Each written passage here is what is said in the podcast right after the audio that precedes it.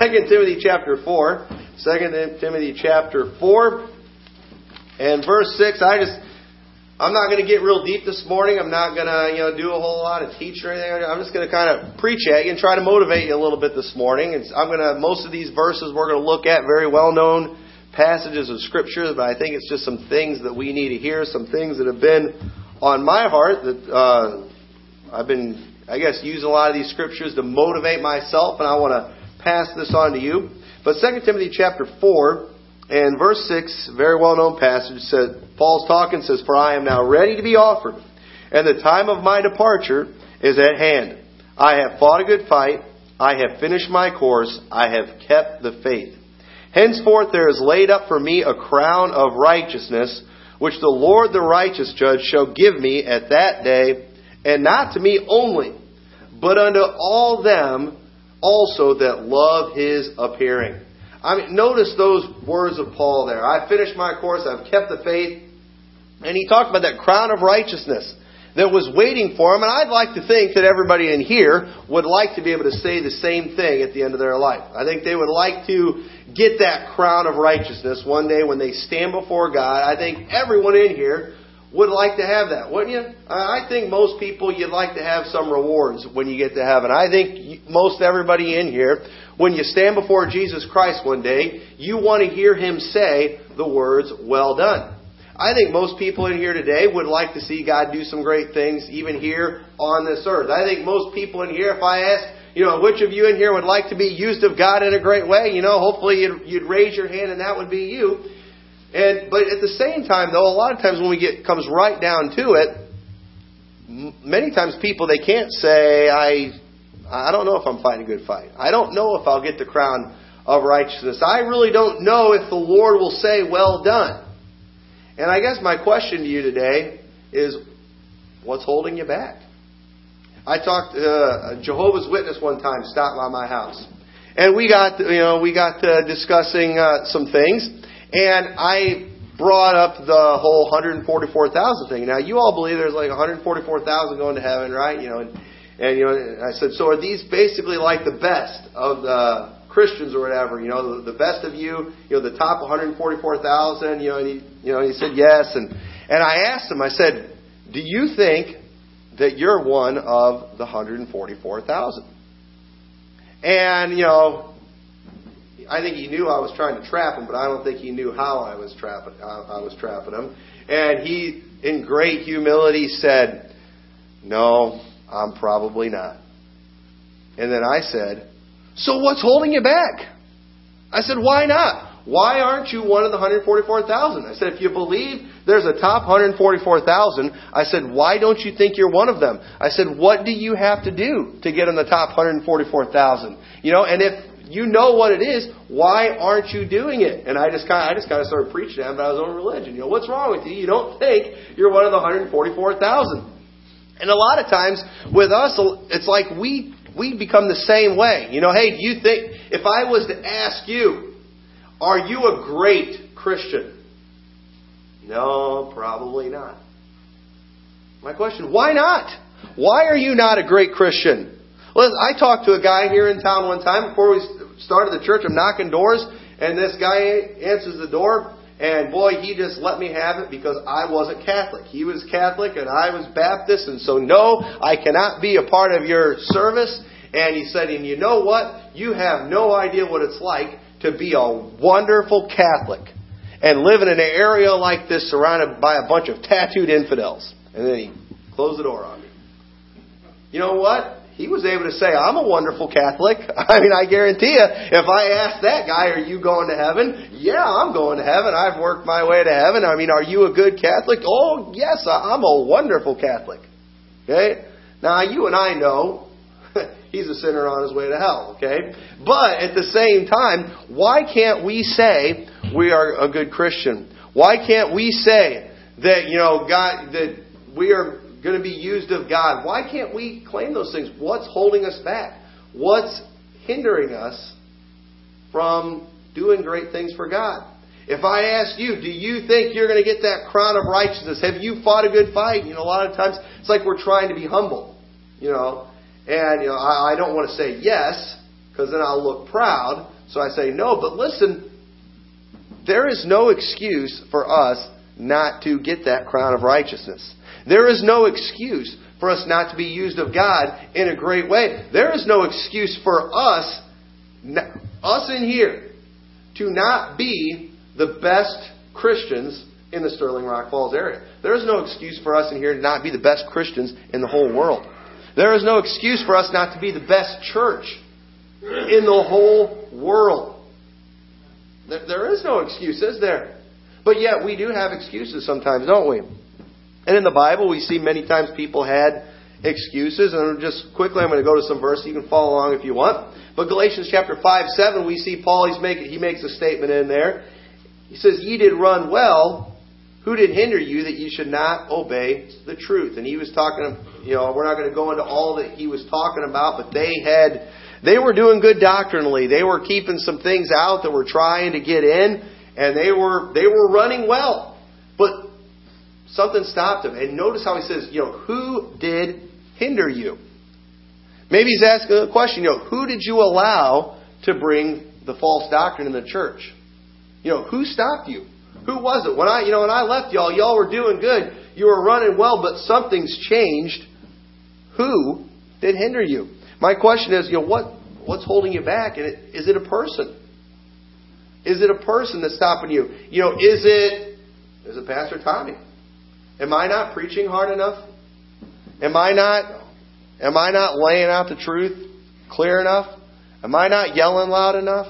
Am I not preaching at all? You know, is it me?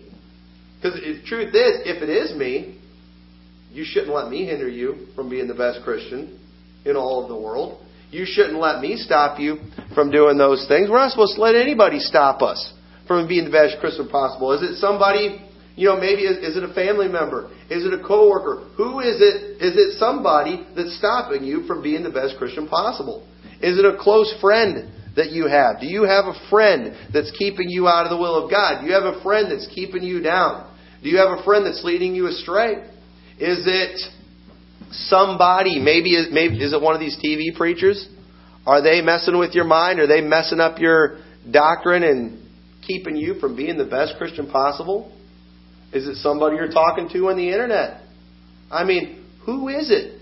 Because the truth is, people hinder other people from serving God all the time, don't they?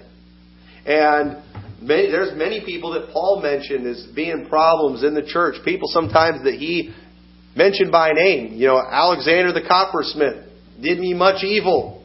The Lord reward him according to his works. It sounds real nice, but when you think about it, wait a minute, that's kind of a curse that he just put on him right there.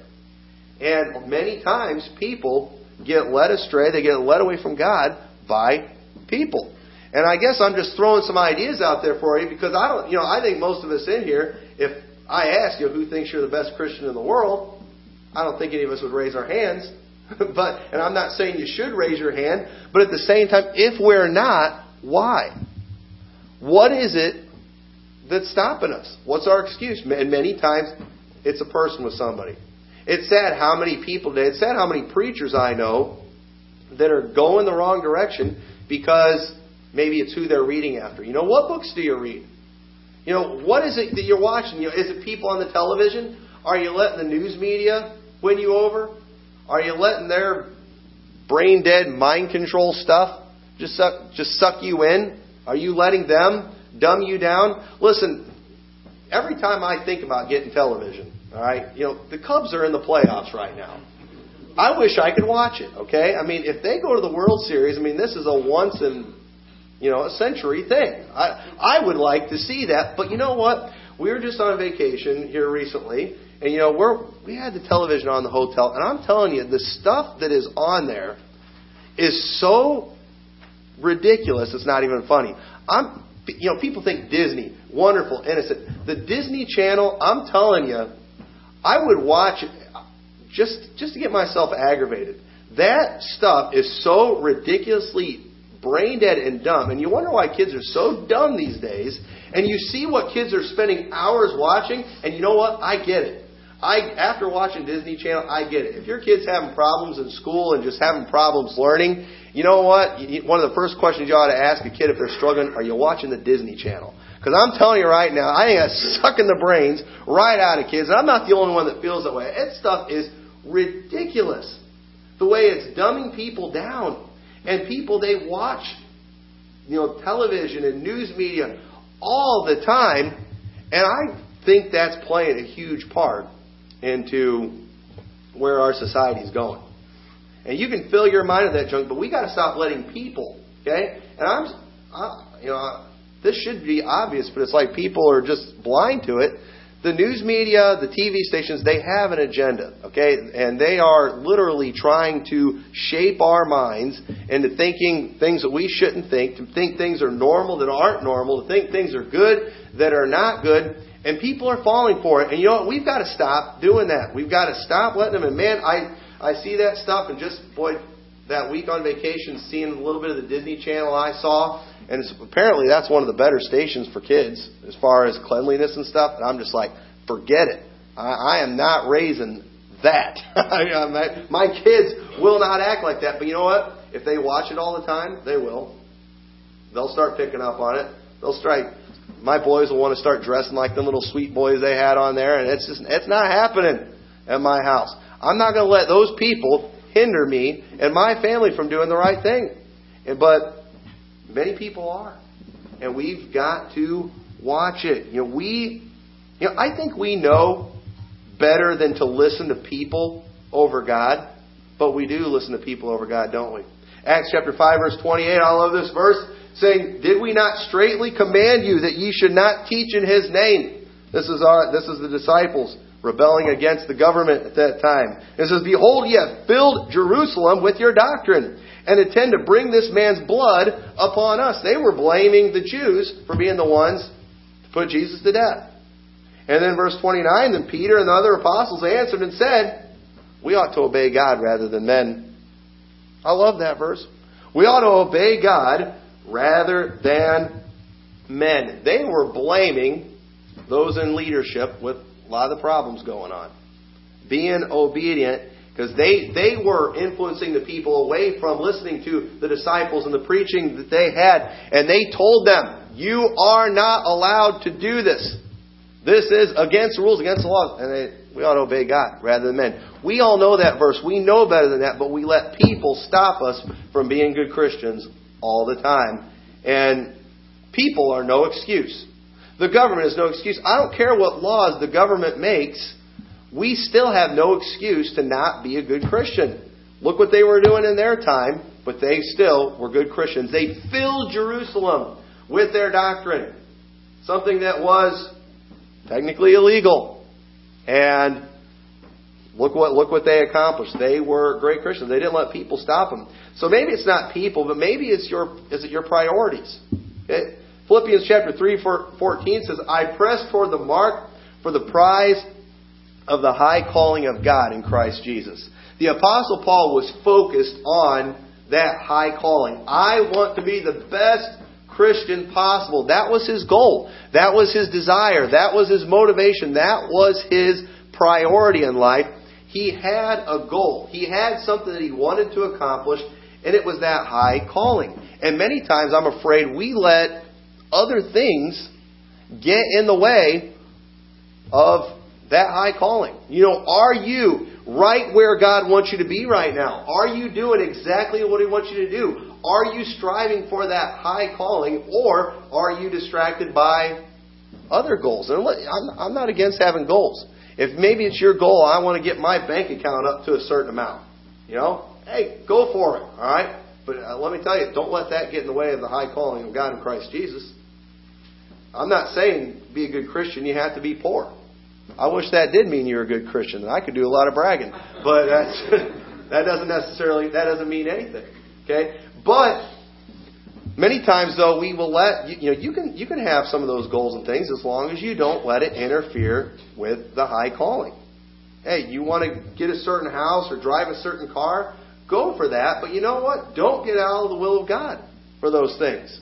You know, don't Lay out a church so you can accomplish those goals. You know, don't stop giving of your tithes and offerings so you can reach those other goals. Those are side things if you want to go for them. Hey, you delight yourself in the Lord, He'll give you the desires of your heart, okay? But always make those things lower on the priority list. And many people, they sacrifice that high calling. They're not going to be able to say they fought a good fight because they were too busy fighting for other things. Fighting for maybe a position, fighting that they didn't really need. Fighting for just a few extra bucks. You know, fighting for those things that are just going to burn one of these days. You know how many people, you know, I guarantee you, you know, I, I can't prove this or anything, but, you know, I guarantee if you went out to the junkyard and you looked at all those cars out there that nobody wants, there's probably some cars all smashed up out there that somebody missed the high calling of God for that car. Somebody, they got out of the will of God just so they could have that car. Just so they could impress people who don't care. I people, they they get their priorities messed up all the time. It's very easy, and I think you and I, we ought to know better than that. Our priorities should be okay. I think we all know we're supposed to put God first, okay, others second, uh, me last. I think we know that kind of stuff here, but yet priorities get in the way all the time, and I don't. I think we ought to know better. So, is it your priorities? Is it a weight that's stopping you? Look at Hebrews chapter 12 and verse 1. All right? Hebrews chapter 12 and verse 1 says, Wherefore, seeing we are also compassed about with so great a cloud of witnesses, let us lay aside every weight and the sin which doth so easily beset us, and let us run with patience the race that is set before us. Okay? Notice it mentions the weight and the sin. Okay? Now, We'll talk about sin in a little bit, but notice the weight, all right? Many times there are things that we let weigh us down. Okay? If you are going to go run in a marathon, you are not going you're going to get rid of any extra weight you can get rid of.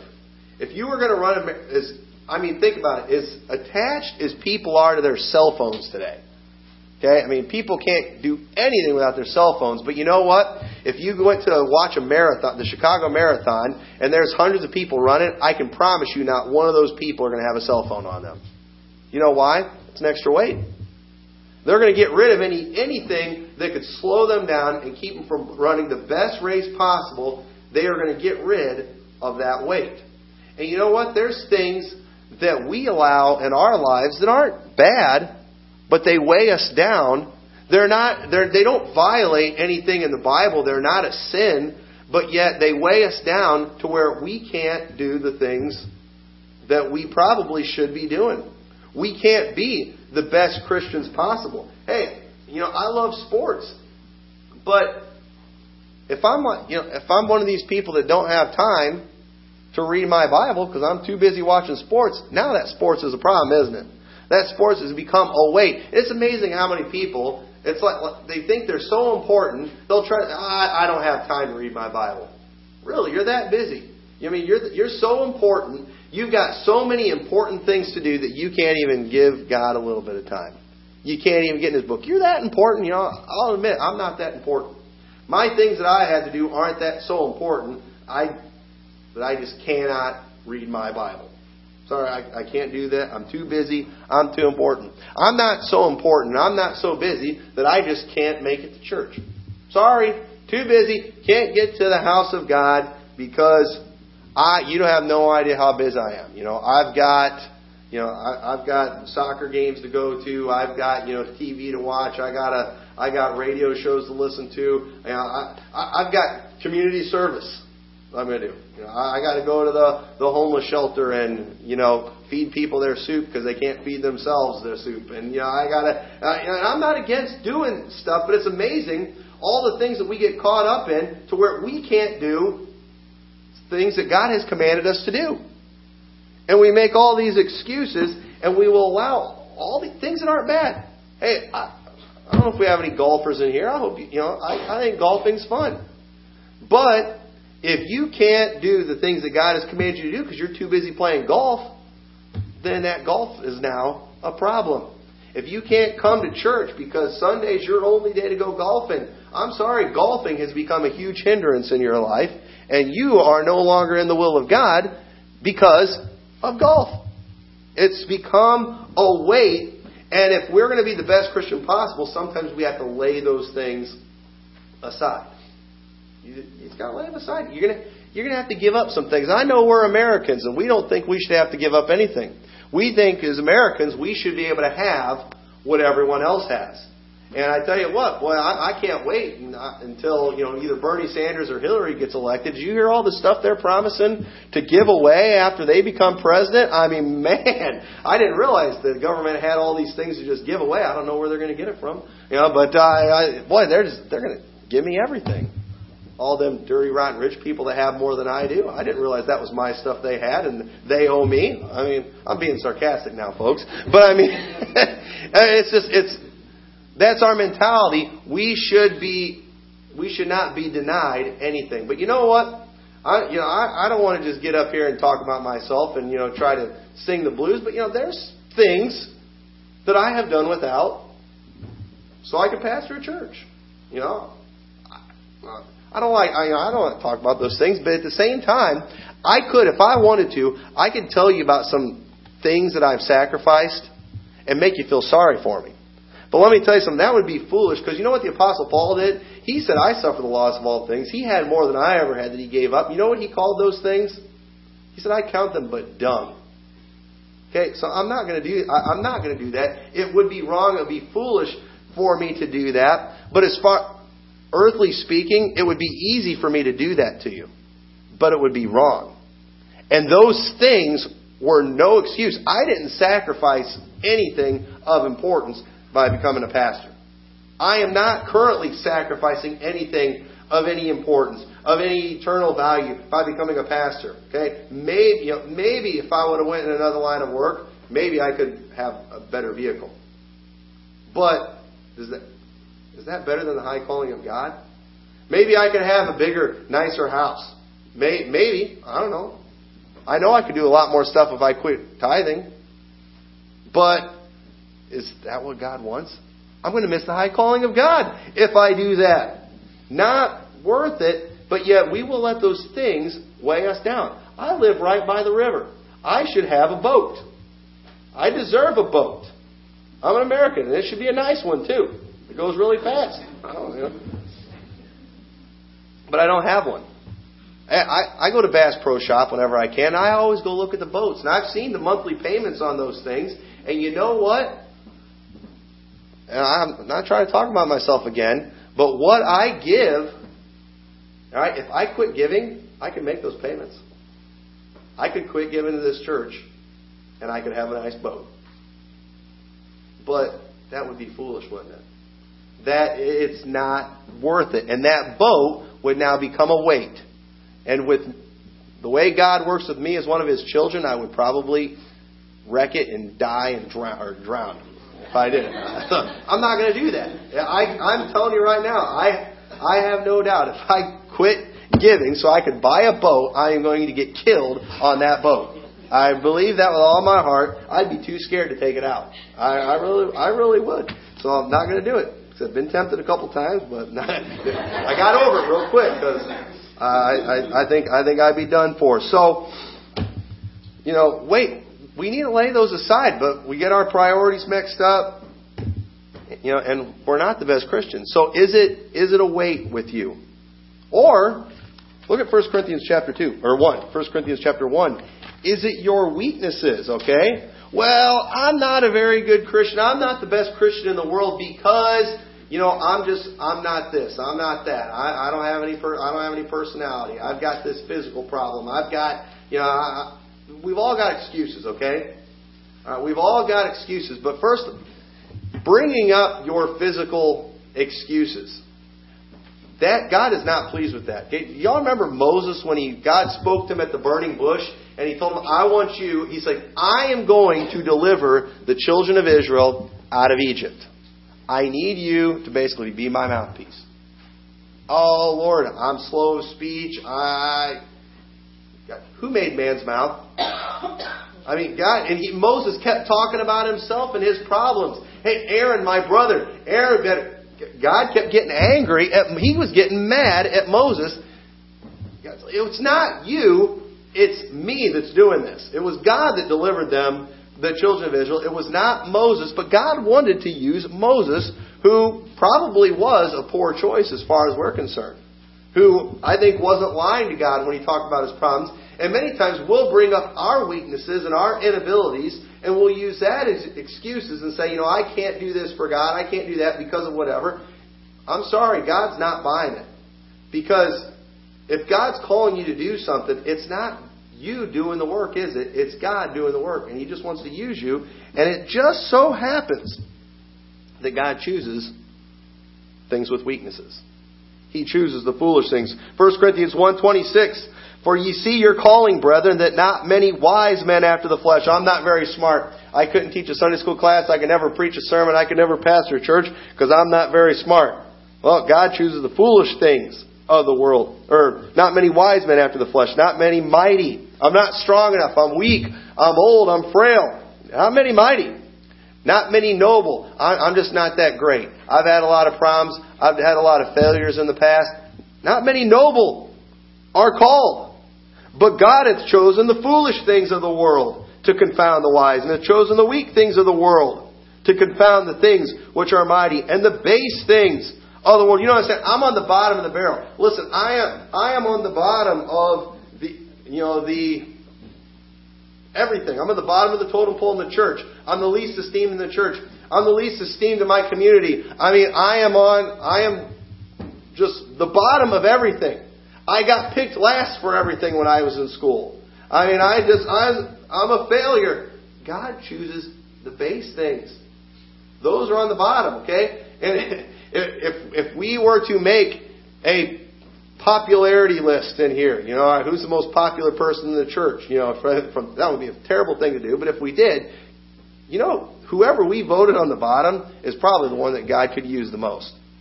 And who God wants to use. I, I'd be the one on the bottom. Well, then you're probably the one that God wants to use. You're the one that He can use. He chooses those the base things of the world and things which are despised. People don't like me hath God chosen. Yea, things which are not to bring to naught things that are, that no flesh should glory in his presence. You know how many people, why aren't you the best Christian? Why aren't you the best Christian in the church? Why aren't you the best Christian in the world? They do, they they talk about themselves as though I can't. I have this disability.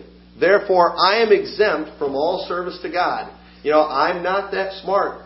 I mean, I flunked out of school. I did the third grade four times. I mean, I did, you know, that just, I mean, I can't do it. I've got this problem. I, I've got these health problems. And listen, I, I can guarantee you that that might make some things harder. But those are the ones that God usually uses in the greatest way. That why? So no flesh should glory in His presence. If somebody, you know, that person in your school that's got the high IQ, that's the smartest, the most charismatic, the most athletic, that's just got it all, everybody expects them to do something great. And they might go and do something great, but guess who's going to get the glory for that? They are. Because look how smart they are. Look at how much ability they have. And God wants to be glorified. And so you can talk about all your problems, all that you want, but understand that that is what qualifies you to be used of God. That's what qualifies you to be the best Christian in the world. So, is it a person that's holding you back? Is it your priorities? Is it is it a weight or a sin? Is it your weaknesses? Or maybe this is what it really is. And this is probably what it is. For, if I think this has got to be what it is for all of us. You know, I I don't I don't think I'm the best Christian in the world. And I, and I don't have any excuse for that. And I think probably what maybe is, if we were honest and we said what our real excuse is. Because when you think about that, you know, the best Christian in the world, you, Brother Tommy, you really expect any of us in here to be the best Christian in the world. You, you really expect that. Yeah. I, I actually I can't find anything in the Bible that disqualifies me or any of us in here from being the best Christian in the world. Okay? But yet, many of us aren't going to be the best Christian in the world. And there's one excuse, I think, that's reason for that. Go to Matthew chapter 13, verse 54. So many great opportunities have been missed as a result of this very thing, Jesus, he came to his own city in Nazareth, and when he came into his own, in verse 54, his own country, he taught them in their synagogues, insomuch that they were astonished and said, Whence hath this man this wisdom and these mighty works? Is not this the carpenter's son? Are not his mother Mary is not, not his mother called Mary and his brethren James and Joseph and Simon and Judas and his sisters are they not all with us? Whence then hath this man all these things? And they were offended in him. But Jesus said unto them, A prophet is not without honor, save in his own country and in his own house. And he did not many mighty works there because of their unbelief. Unbelief? You don't believe that you can be the best Christian. And you say it's because of yourself, but listen, it's not an unbelief in us, it's an unbelief in God. Okay? We I think you ought to understand just after these verses that we read that if you do anything great as a Christian, if you become a great Christian, it's God that gets the glory for that, isn't it? If we are going to be the best church in the world, okay, it's it's going to be because of God, not because of us. Yeah, we aren't the sharpest knives in the drawer. You know, you know, we're not the you know, sometimes I look at us and think, you know, we are a few fries short of a happy meal around here. You know, we're I mean, we're we got some problems. You know, we got some issues. You know, we're we're an interesting bunch. But but we serve a great God, don't we? We serve a God that can use people like us. That I mean that can take a small group like this and do something incredible. That's the kind of God that we serve. And if He doesn't do it, it's not because of God. It's going to be because of us, isn't it? Jesus didn't do many mighty works at Nazareth. Was it because Jesus didn't have the power? No, it was because of their unbelief. And when I see that verse, He did not many mighty works there because of their unbelief. When I that that verse, uh, it just it jumps out to me because I believe if we don't see many mighty works here, it will be because of our unbelief. I think that's I think that's the only thing holding us back is unbelief. And you know what? There is no excuse for unbelief with this group. If, are you saved today?